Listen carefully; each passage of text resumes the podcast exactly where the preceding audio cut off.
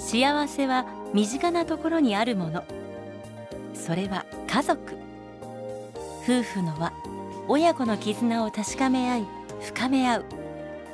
そんな家族円満のヒントをお届けします。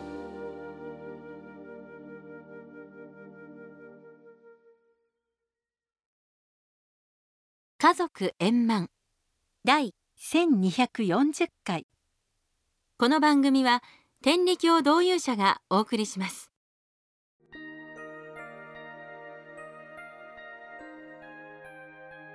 神様は人間が陽気暮らしをするのを見て共に楽しみたいとこの世界と人間をお作りくだされた私たち人類の親であります。そして今も昼夜を分かたずこの世界の隅々から私たち一人一人の体に至るまで一切のご守護を下されています。教えではこの神様のご守護を塔に分けそれぞれに神名をつけて解き分けられていますがそのうちの国と子たちの御事については人間身の内の目潤い世界では水の守護の理と教えられています。私たちはご守護をいただく筋道をこの解き分けから学ぶことが大切です。今回は国と子たちの御事のご守護である目について考えてみましょう。目というものは見る道具です。私たちが神様からお借りしている道具は皆陽気暮らしをするためのものですからやはり見て喜ぶために使うということが基本でしょう。逆に言えば見るものに不足をしないということです。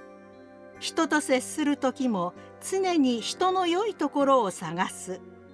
人の欠点をあげつらうのが得意な私たちにとって最も大切なことです。また世界では水の守護の理と教えられていることから目を患った場合には水の性質や働きから思案を重ね普段の通り方を改める。これがご死後をいただく手立てとなります。例えば水は宝円の器に従うと言われるように水はどのような器にも自らの姿形を変えて合わせることができる。そこから我が身思案を捨てて人の思いに添い切る心を作らせてもらう。また水は高いところから低いところへ流れるという性質を考えおごり高ぶることなく常に低い心で通るよう心がける。あるいは洗濯や食器洗いなど物の汚れを洗い流す水のように人の心を洗い清めるような優しく美しい言葉遣いや振る舞いを心がけるといったことも考えられるでしょう。こうした思案の仕方には決まった公式があるわけではありません。陽気暮らしを望まれる神様の思いに沿うような体の使い方また心遣いを意識するうちにご守護をいただくための筋道が見えてくるのではないでしょうか。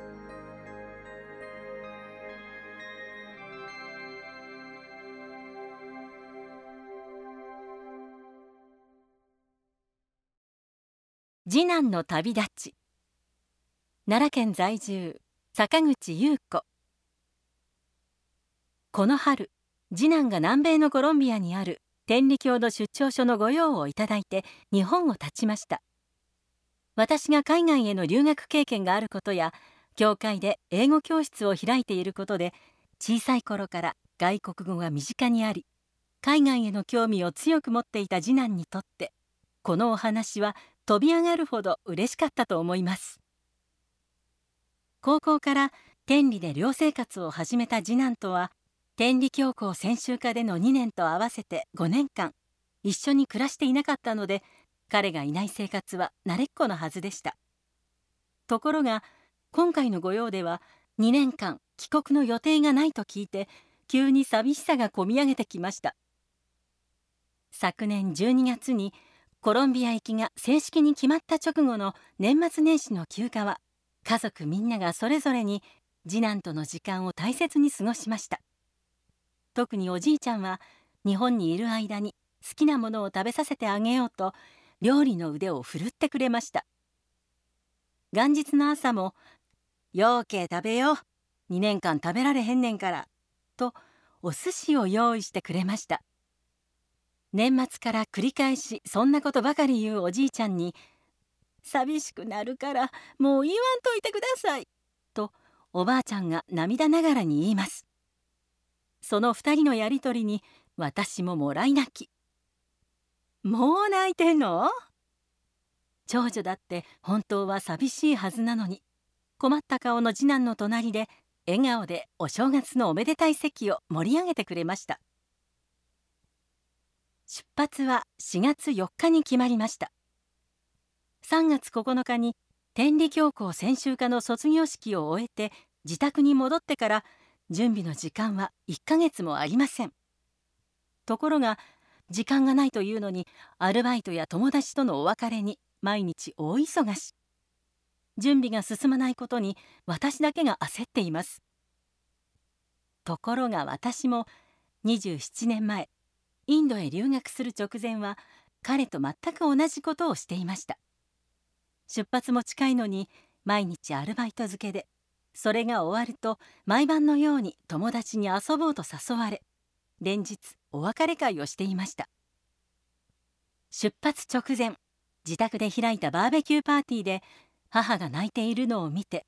私が留学することで親に寂しい思いをさせていることに初めて気づいたほど当時の私は親の思いに鈍感だったのです。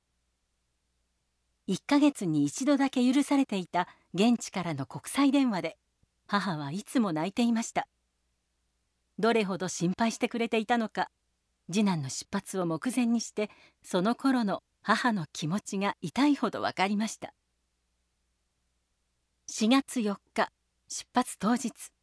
この日私たち夫婦は6年ぶりに4人の子供たちと一緒に家族全員でおじ場で参拝することができました。長男次男長女が生まれた後4人目の子を流産してからいつかまたこの子の魂に出会えるようにと毎月必ず家族揃っておじ場で参拝を続けていました。それから8年が経ち次女をお与えいただきましたがその翌年に長男が天理の高校で寮生活を始めたのをきっかけになかなか家族揃っての参拝が叶いませんでした。神殿に座り願ったことはきっとみんな同じ。次男の海外生活での無事とまた家族揃ってここへ帰ってこられますように。その気持ちでお勤めを務めました。お勤めの第一声で声を詰まらせた主人につられて私も歌えなくなりそれを察した長男が大きな声で温度をとり神殿には子供たちの声が響きました。そういえば長男次男長女が小島の高校へ入学する時もこの日と全く同じ状況でした。そんな思い出話をしながら回廊を歩いているとどんな日にも私たち家族を見守り続けてくださった神様の親心を思い胸がいっぱいになりました。関西空港へ到着すると搭乗手続きを済ませた次男は「じゃあ行ってくるわ」とあっさり保安検査場へ向かう列に並んでしまいました。しばらく会えない彼をしっかり抱きしめてから見送ろうと思っていたのにできませんでした。主人も娘たちも涙を流して見送りましたが次男は一切後ろを振り返りません。その姿に若い時の自分がまた重なりました。27年前インドへ出発した時空港まで見送りに来てくれた家族や親戚の姿を全く覚えていないのです。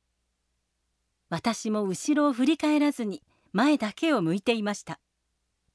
それは決して家族のことを思っていなかったわけではなく未知の世界への夢と希望にあふれ前しか見えていなかったのでしょう。きっと次男も同じ気持ちだったのだろうと思います。出発から6日後の4月10日。お母さんお誕生日おめでとう。夜遅くに次男から嬉しいメッセージが送られてきました。そして教会の祭典日の20日には初めてビデオ通話で電話をかけてきてくれました。遠く南米の地から心をかけてくれていることをとても嬉しく思いました。毎日彼のことを思いながら今日一日の無事を神様にお願いしています。それはきっと親ならば誰でも同じことでみんな誰かの祈りによって今日の無事がありそのおかげでその祈りを受けた人もまた大切な人たちの無事を祈ることができるのだと思います。今日という日が皆さんにとって喜びの多い一日になりますように。